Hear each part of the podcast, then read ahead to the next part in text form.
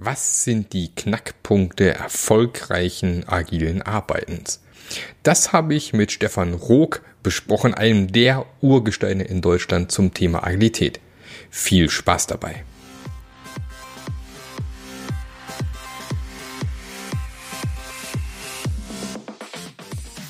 Der Passionate Teams Podcast. Der Podcast, der dir zeigt, wie du Agilität erfolgreich und nachhaltig im Unternehmen einführst.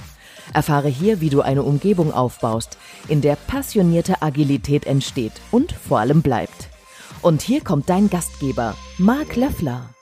Ja, herzlich willkommen zu einer neuen Episode vom Passionate Teams Podcast.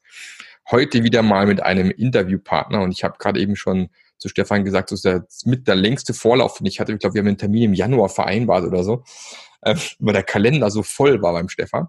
Aber deswegen freut es mich umso mehr, dass er heute hier ist. Und Stefan, vielleicht stellst du dich einmal ganz kurz vor für die, die dich nicht kennen.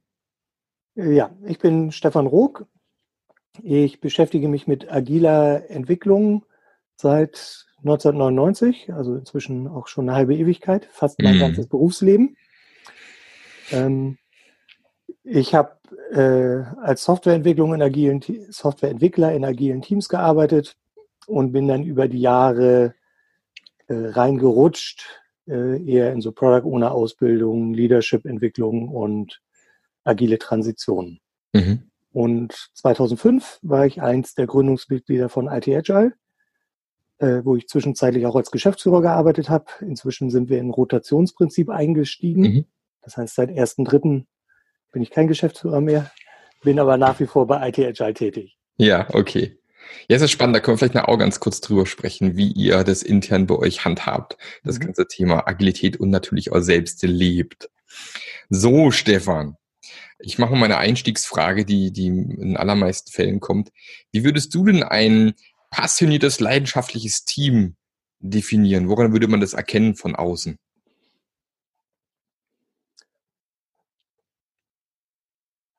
Ich glaube, da sind verschiedene Aspekte.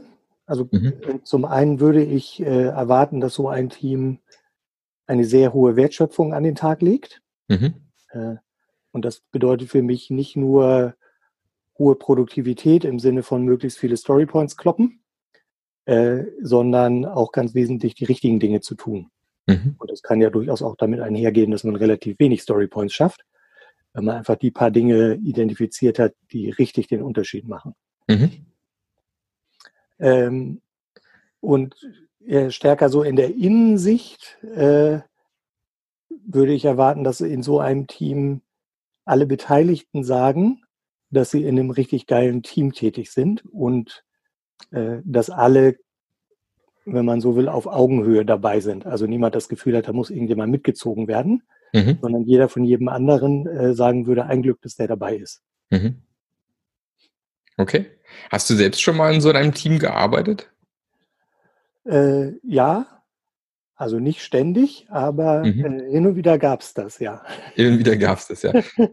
Und was war so dein, dein, dein, dein passioniertestes Team, was du bisher hattest? Du sagst, das war, da ging es echt ab wie Schmitz Katze. Ich weiß nicht genau, ob ich das auf eins festmachen kann. Das äh, eins, was mir in den Sinn kommt, ist äh, das letzte, in dem ich selbst als Softwareentwickler auch noch mitgearbeitet habe. Mhm. Das ist inzwischen ja auch eine ganze Weile her. Äh, da wussten wir, dass die Deadline sehr tough wird äh, und ein bestimmter Mindestfunktionsumfang auch da sein muss. Ähm, und wir im Team darüber gesprochen haben, wie wir damit umgehen und haben dann gemeinschaftlich entschieden, äh, die Überstunden nicht am Ende zu machen, sondern am Anfang. Also hatten okay. eine Vereinbarung äh, unter den Teammitgliedern zu sagen, jeder arbeitet so viele Stunden, wie er meint, sich selber zumuten zu können. Mhm. So, und bei dem einen waren das halt vielleicht 42 Stunden und bei dem anderen 55. Mhm. Und es war trotzdem für alle okay. Und das hat sich cool angefühlt, weil das natürlich auch eine andere Dynamik in diese Überstundensituation bringt, weil es jetzt äh, Play to Win war während es am Ende des Projektes dann ja meistens auf Play Not to Lose hinausläuft. Also zu sagen, mhm. es geht sowieso schief, aber ich habe wenigstens alles gegeben und hinterher kommt ein, keiner und nölt mich an, weil ich nur 40 Stunden die Woche gearbeitet habe. Mhm, okay. Und Was war in dem Fall die Voraussetzung, wo du sagst, man, es ist ja nicht selbstverständlich, solche Teams zu bekommen, dass so ein Team gut funktioniert. Was war bei euch anders wie vielleicht in anderen Teams davor?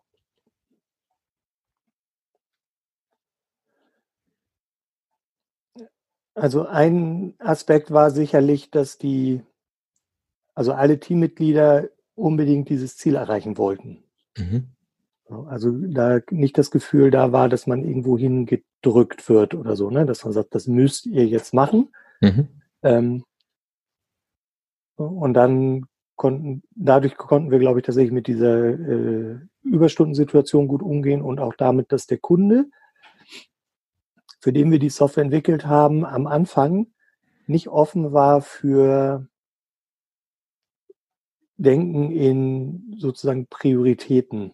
Mhm. Also der, das, ähm, so riesig war das Projekt gar nicht, das lief nur ein paar Monate. Mhm. Aber es war klar, dass der Gesamtumfang sehr schwierig wird, also sehr anspruchsvoll, in, den in dieser Zeit hinzustellen. Und aus unserer Sicht war es aber sehr einfach, mehrere kleine Releases zu definieren.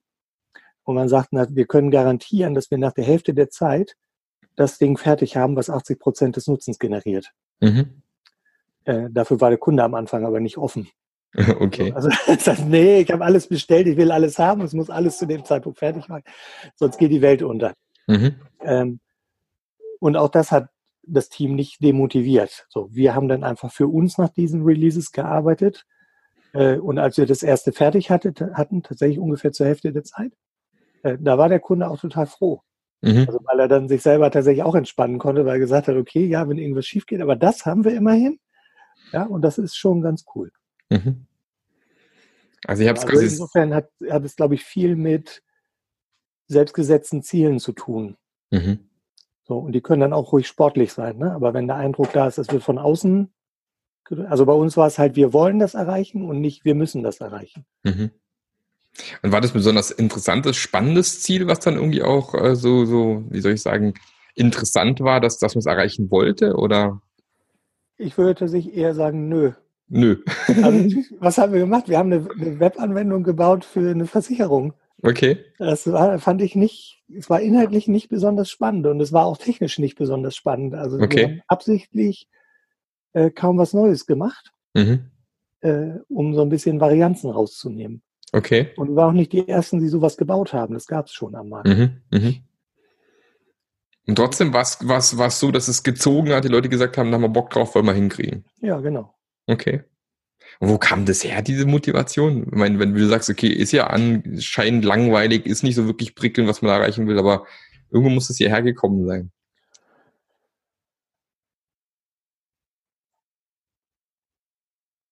Das ist eine gute Frage. Ja, gell? naja, erstmal ist ja, glaube ich, schon irgendwas zu erreichen, was, mhm. äh, äh was einen gewissen Sinn hat motiviert ja durchaus. Mhm. Und da, dass das Ding halt für den Kunden Sinn gemacht hat und für den wertvoll war, das war klar. Mhm. So. Okay. Und dieses Team, war das äh, Teil von einer, von einer größeren Firma oder war die eher eine kleinere Startup oder? Äh, das war ein IT-Agile-Team. Das war ein IT-Agile-Team, okay. Ja, wir waren noch nicht so wahnsinnig viele, wir waren, boah, weiß ich gar nicht, fünf. So, mhm. fünf Leute, denke ich. Okay. Dann habt ihr quasi als, als Dienstleister sozusagen für diesen Kunden die Webseite gebaut damals. Genau, genau. Okay. Na gut, dann, dann, dann motiviert natürlich irgendwo auch so ein bisschen dieses Thema äh, Startup und äh, wir wollen natürlich den Kunden auch glücklich machen und wir möchten natürlich auch die, die Kohle einfahren im Endeffekt nachher, damit wir als Firma weiter bestehen können, bestimmt auch, ne? Ja, natürlich spielt es auch eine Rolle, äh, das Geld zu kriegen, aber das war nicht vorrangig in der Diskussion. Mm, okay. Ähm, ich glaube, dass wenn das stark beherrschend gewesen wäre, dann hätten wir wahrscheinlich eher auch Qualitätszugeständnisse äh, gemacht. Mhm. Also hätten vielleicht Qualität geopfert, um den Termin zu halten. Und das haben wir halt aus keiner, zu keinem Zeitpunkt gemacht. Mhm. Okay. Ja, und ich weiß noch, dass wir, also wir haben in den Räumen des Kunden gearbeitet. Mhm. Ähm, und haben tatsächlich den Raum, den die uns zur Verfügung gestellt haben, so ein bisschen verwüstet. Also okay. wir haben überall ähm, Flipcharts angehängt, mhm. Äh, und als wir die dann nach mehreren Monaten wieder abgenommen haben, ist halt viel von der Farbe einfach mit abgegangen. Ne? okay. Und danach haben wir halt dem Kunden dann mit der Rechnung zusammen äh, einen Gutschein für eine Renovierung geschickt. Okay. Des Raums. Also gesagt, natürlich haben wir das zu verantworten. Ja. Den hat er aber nicht in Anspruch genommen. Oh, schade.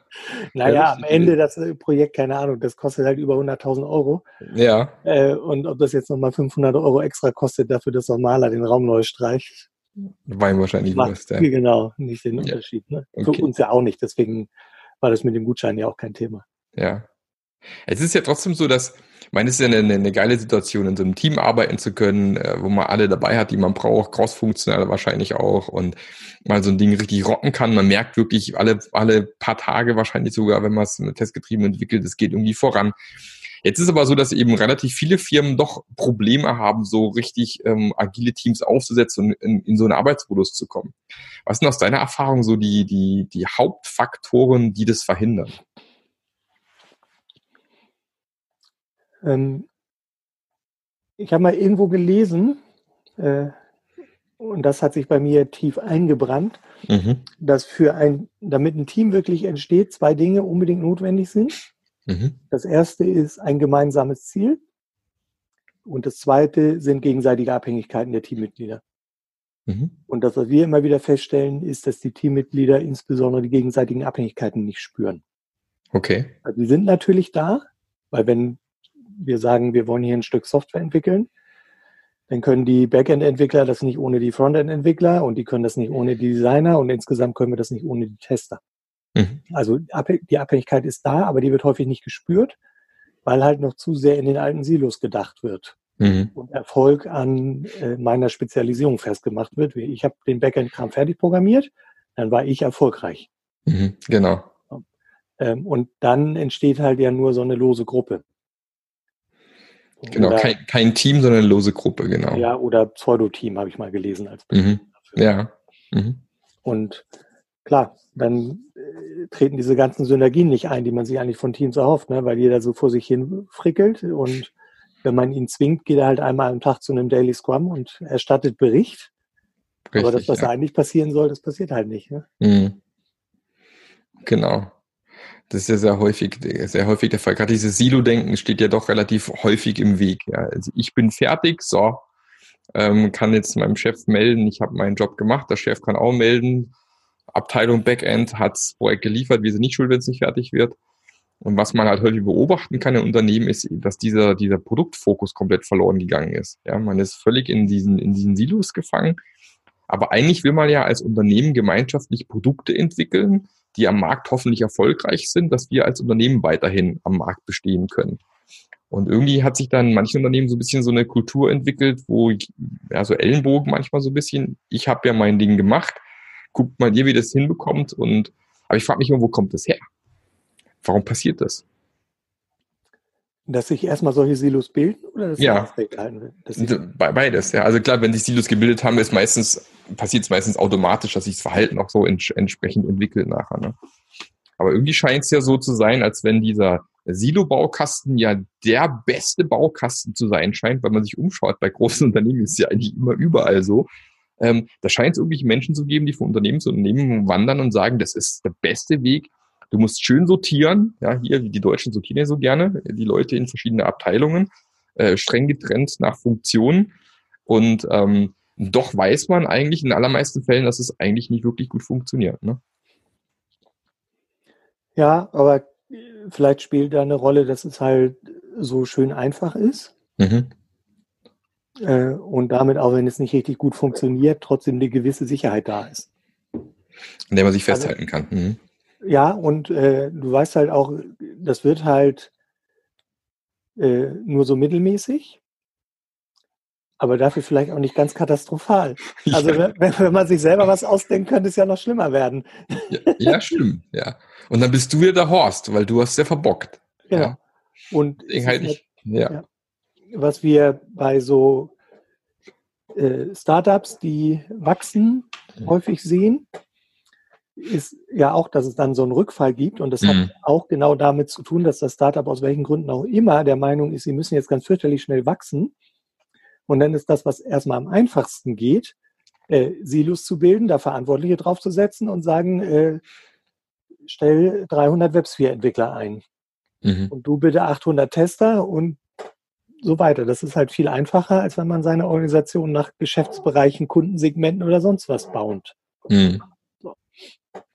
Genau. So dieses typische Spotify-Modell-Problem. Ne?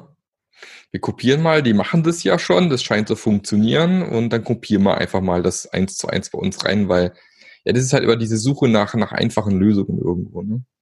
Ja, ja, und, und auch nach schnellen. Also mhm. ich kann damit durchaus empathisch sein, mhm. dass du sagst, wenn wir sehr schnell wachsen müssen, äh, dann hat oder glauben wachsen zu müssen, äh, dann hat ist Emergenz vielleicht zu langsam. Mhm. So, auf der anderen Seite handelt man sich ganz schön was ein damit. Ne? Genau, davon wieder wegzukommen, ist nicht so einfach. Ne? Ja, ja. Oder was man halt auch häufig sieht, ist, dass äh, in manchen Firmen dann eben, äh, sag mal, besonders gute Mitarbeiter irgendwie gehalten werden wollen und dann überlegt man, wie kann ich die fördern? Um die zu fördern im Sinne von oft mehr Geld, brauche ich eine Position, mit der ich argumentieren kann, dass die Person mehr Geld kriegen muss. Also schaffe ich einen Gruppenleiter zum Beispiel. Ja. Also geht hin bis zu solchen Dingen. Ich wurde eingestellt mal als Gruppenleiter vor langer Zeit und hatte keine Mitarbeiter. Das war toll. Ja, du hast diesen Titel gehabt, Gruppenleiter, sitzt du da und hast aber keine Mitarbeiter. Also das ist total sinnfrei. Und das habe ich nicht nur einmal beobachtet bei mir selbst, sondern auch schon in anderen Fällen, weil man einfach den, den Leuten irgendwie äh, eine Karrieremöglichkeit geben möchte, die aber im Endeffekt für Unternehmen an sich total sinnfrei ist. Ne? Ja, sowas kenne ich auch aus einer Bank, die wir beraten haben. Die mhm. hatten in der IT eine durchschnittliche Führungsspanne von drei. Mhm. Und da waren halt auch viele Gruppenleiter dabei, die gar keine oder nur ein oder zwei Mitarbeiter hatten. Ja, genau. Und die waren das nur geworden, weil die weil das deren Weg zur Karriere war. Mhm. Das Lustige war, dass das im Rahmen der agilen Transition geändert wurde. Mhm. Also es dann sehr viel weniger disziplinarische Vorgesetzte gab. Mhm. Ähm, und die allermeisten Gruppenleiter überhaupt kein Thema damit hatten, dass sie keine Gruppenleiter mehr waren. Ja, so, glaube ich. einen Weg gefunden, dass man denen trotzdem das Gehalt, Gehalt weiter bezahlen kann. Mhm.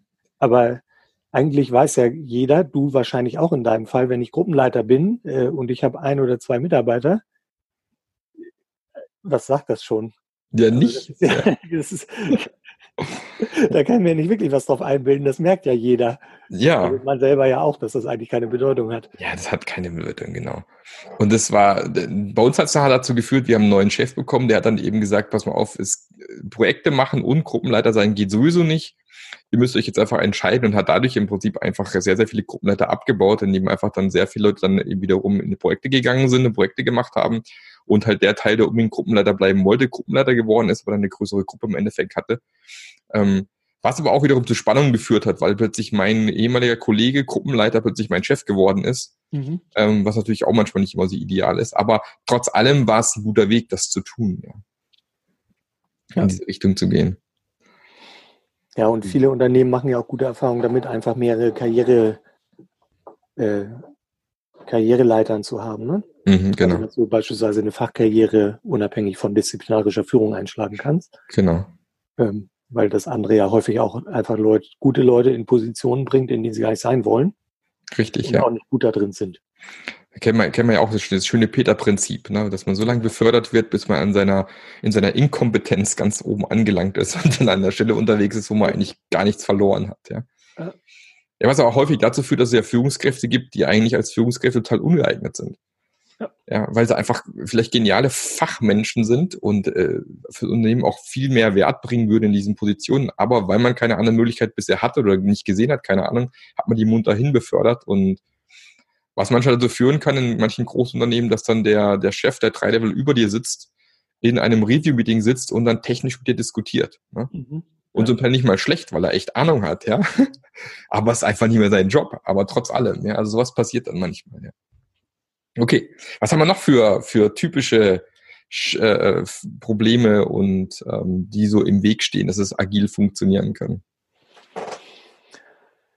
Neben den gegenseitigen Abhängigkeiten ähm, ist, glaube ich, tatsächlich ein Thema sind äh, aufoktroyierte Ziele. Okay, was meinst du damit? Äh, Ziele, die das Team eigentlich nicht erreichen will oder äh, sich gedrückt oder gestresst fühlt, diese Ziele zu erreichen, obwohl die möglicherweise zu anspruchsvoll sind. Mhm, okay. Ich finde da tatsächlich wunderschön etwas, was ich von Christopher Avery gelernt habe. Der unterscheidet zwischen einem Assigned Task mhm. und einem Clear Elevating Goal. Mhm. So, und er sagt, Assigned Task ist die Aufgabe, die von außen gegeben wird. Mhm. Und das ist natürlich auch erstmal alles völlig okay, weil das Unternehmen bestimmte Dinge möchte von dem Team. Richtig, ja. So, äh, sonst haben wir ja schnell Chaos, wenn jedes Team macht, was es will. So. Ähm, er sagt aber, so ein Assigned Task kann eigentlich so gut wie nie wirklich motivieren, sondern das geht nur mit einem Ziel, das aus dem Team herauskommt. Mhm. Das heißt, sein, seine Idee ist, das Team arbeitet eine Weile mit diesem Assigned Task und dann bildet sich das Ziel raus, dass das Team wirklich verfolgen will. Mhm. Das muss aber aus dem Team, Team kommen. Und natürlich äh, muss beides zusammenpassen. Und wenn das Team das Ziel kennt, äh, dann sollte das mit dem Auftraggeber, der den Assigned Task definiert hat, auch in Dialog eintreten mhm. und sagen, das ist das, was wir machen wollen. Mhm. So, und häufig äh, geht dieses, äh, ihr, das Ziel des Teams über, das, über den eigentlichen Assigned Task hinaus. Mhm. Ja, klingt ja. gut. Steht wahrscheinlich auch wieder genau diesem Hierarchiegang der Gedanken da wiederum im Weg, ne? wo man dann dem Team das nicht äh, zugesteht, sich selber Ziele zu setzen. Ne? Nee, finde ich tatsächlich nicht, sondern ich finde, das löst gerade ein riesiges Dilemma auf, das wir heute haben. Also weil Unternehmen ja im Grunde lange nicht mehr so command- und controllig arbeiten, wie sie das noch vor 50 Jahren gemacht haben. Mhm. Dadurch entsteht ja häufig so ein Vakuum. Also dass von oben ein Ziel definiert wird, das aber relativ abstrakt bleibt. Mhm. Was ja erstmal auch gut ist, weil wenn es sehr, sehr genau ist und noch mit, mit Plan und so weiter, dann sind wir wieder bei Command and Control. Richtig, ja. So, dann wird aber unten häufig rumgenölt, dass man sagt, das ist aber zu unklar. Was heißt denn das? Warum will man das denn überhaupt? Woran werden die das denn messen und so weiter und so fort? Mhm. Und dann fängt man an, Ping-Pong zu spielen und das dauert zu lange und führt zu nichts. Mhm. Ähm, mit dieser Idee, Assigned Task von dem Clear Elevating Goal zu trennen, kann man das wunderbar auflösen, weil dann sagst du halt, es gibt ein relativ abstraktes Ziel und jetzt müssen wir gar nicht auf die da oben warten, sondern wir füllen das selber aus. Mhm. Wie wir das für sinnvoll halten. Und dann gehen wir nach oben und sagen, und das ist unsere Idee, wie wir das ausfüllen. Passt das mit dem zusammen, was du dir wünschst? Mhm. Also es nimmt, äh, es reduziert Erstarrung sozusagen. Ne? Mhm, das ist so ein bisschen, was man bei, bei OKRs auch versucht, ne? Bei Objective und Key Result so ein bisschen. Ja, äh, wobei da hängt, glaube ich, viel davon ab, wie man das umsetzt. Ne? Ja, ja, sicher. Also wenn, wenn du halt sagst, hier ist dein Assigned Task, jetzt hast du fünf Minuten Zeit, äh, dein Teil beizu, beizusteuern, funktioniert ja. das in dieser Theorie nicht, äh, weil Christopher Avery sagt, man muss erst eine Weile zusammenarbeiten im Team, mhm. weil das am Ende ja eine resultiert das daraus, was die einzelnen Teammitglieder für sich wollen. Mhm. Also was jeden für sich motiviert. Und das muss man natürlich irgendwie zusammenbringen und wahrscheinlich muss man damit auch ein paar Konfliktklärungen durchführen. Mhm. Weil der eine sagt, mich würde das motivieren, das in Lisp zu programmieren. Das wäre bei mir zum Beispiel der Fall. Und der okay. andere sagt, nee, ich möchte aber das unbedingt in Kobol bauen. Oh, in Kobol, das ist auch schön. Ja, äh, überspitze Beispiele, ne? Aber dann, dann haben wir ja erstmal einen Konflikt, weil wir können ja, wahrscheinlich nicht beides sinnvoll. Mhm. Aber diese Konfliktklärung gemacht haben, dann wird klarer, was das Team eigentlich möchte. Mhm. Okay. dann können wir irgendwann vielleicht so ein Clear Elevating Goal haben. Okay. Gut, dann haben wir jetzt ein Clear Elevating Goal. Was, was braucht es noch, damit es gut funktioniert? Wo, wo, wo hakelt es häufig noch? Muss ich mal überlegen und in mich gehen. Na, es gibt natürlich so, in Anführungsstrichen, so agile, agile Basics, wie die Leute sind nur Teilzeit in den Projekten. Mhm. So. Äh, so, also beispielsweise immer montags bis mittwochs. Aber wenn äh, jeder an einem anderen Tag kommt, mhm. dann wird es schwierig. Verteilung ist häufig schwierig. Also insbesondere, wenn die Leute sich persönlich nicht kennen vorher. Mhm. Äh, und natürlich auch die Klassiker von Mikromanagement, Leute rausziehen, die Eigenverantwortung des Teams nicht wertschätzen. Äh, gerne auch, es gibt niemanden, der eine Scrum Master-artige Rolle einnimmt. Mhm.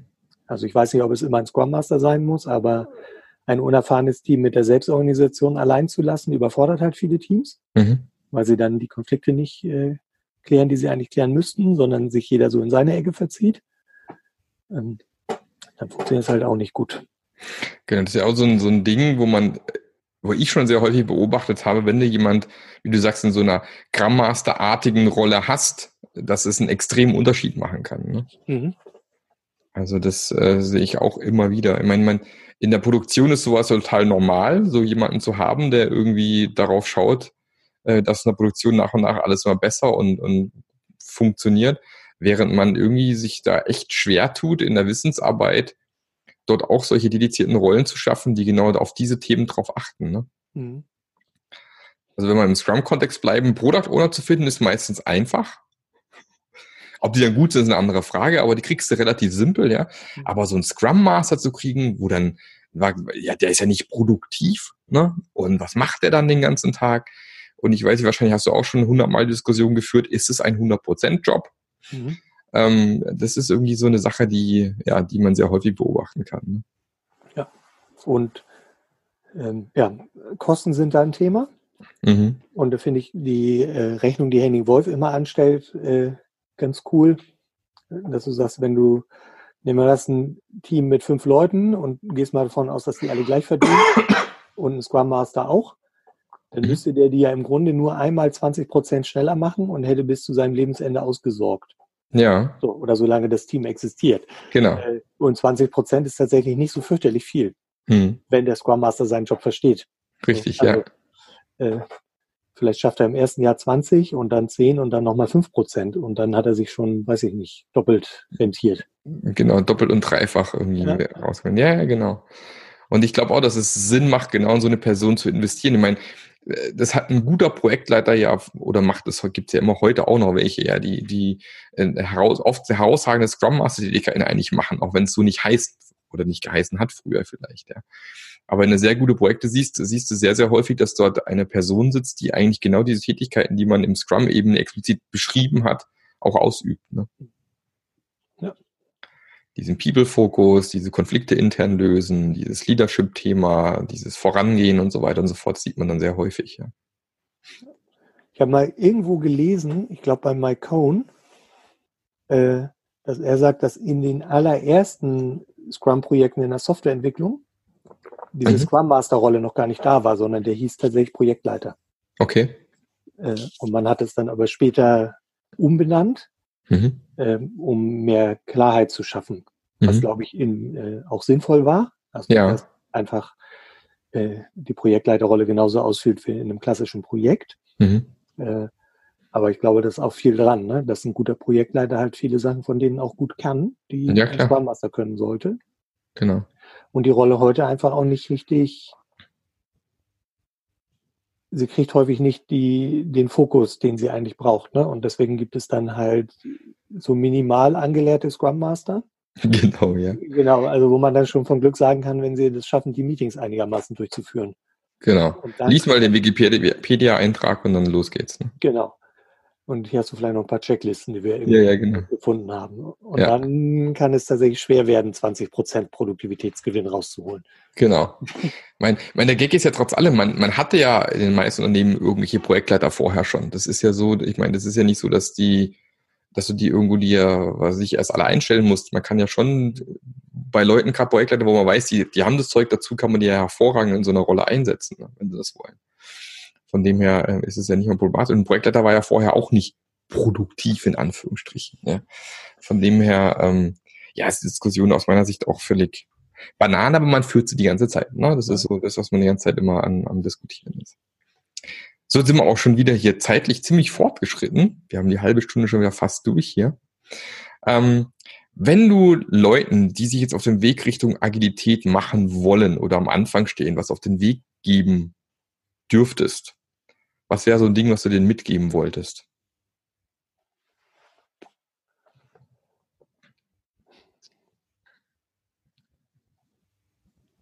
Vielleicht am ehesten äh, wirklich offenes Lernen, Mhm.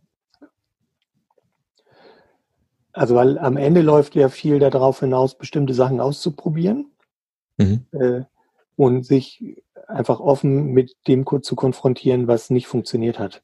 Mhm. Und auf dieser Basis sich dann voranzulernen. Genau, diesen. Frameworks wie Scrum oder auch Kanban können am Anfang dabei helfen, aber trotzdem komme ich da irgendwann nicht drum rum. Richtig, ja. So, das ist, finde ich, das Allerwichtigste, noch wichtiger als mache ich jetzt Scrum oder Kanban oder Extreme Programming oder irgendwas anderes. Ne? Hm. Ständig hinterfragen, gucken, macht man das Richtige? Macht man es richtig? Kann man es anders machen? Genau. Genau. Und ständig dazu lernen. Neugierig bleiben. Ja.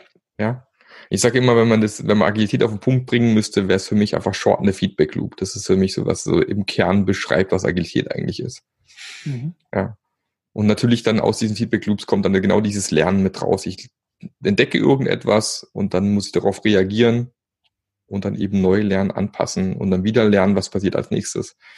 Das ist für mich so der, der Kern. Und wie du sagst, natürlich Scrum und Kanban können ja erstmal ein super äh, Werkzeug sein, wo man mal was in die Hand bekommt, klar. Aber ich glaube, das ist noch viel, viel wichtiger. Ja. Super, Stefan. Vielen Dank fürs spannende Gespräch heute. Hat mir Spaß gemacht. Gerne. Und ähm, ich wünsche dir noch eine fantastische Woche. Hat ja gerade erst angefangen. Ich hoffe, die Temperaturen gehen noch ein bisschen nach oben. Wir haben hier vorher minus ein Grad gehabt im Mai. Aber ich, das, das wird schon, hoffe ich. Uns sind zum Wochenende 20 Grad wieder angesagt. Ja, da hoffen wir mal, dass es das auch so kommt. Das wäre ja schön, wenn der Frühling sich so langsam durchsetzt und äh, meine Viren, die sich bei mir in meinem Körper immer noch aufhalten, so langsam sterben. Ja, wäre nicht genau. schlecht. Ich wünsche wünsch denen einen schönen Tod. Ja, genau so ist es. Alles klar, dann vielen Dank. ja, gerne. Bis zum nächsten Mal. Bis dann. Tschüss. Der Podcast hat dir gefallen? Dann sorge auch du für eine agilere Welt und unterstütze diesen Podcast mit deiner 5-Sterne-Bewertung auf iTunes. Und für mehr Informationen besuche www.marklöffler.eu. Bis zum nächsten Mal.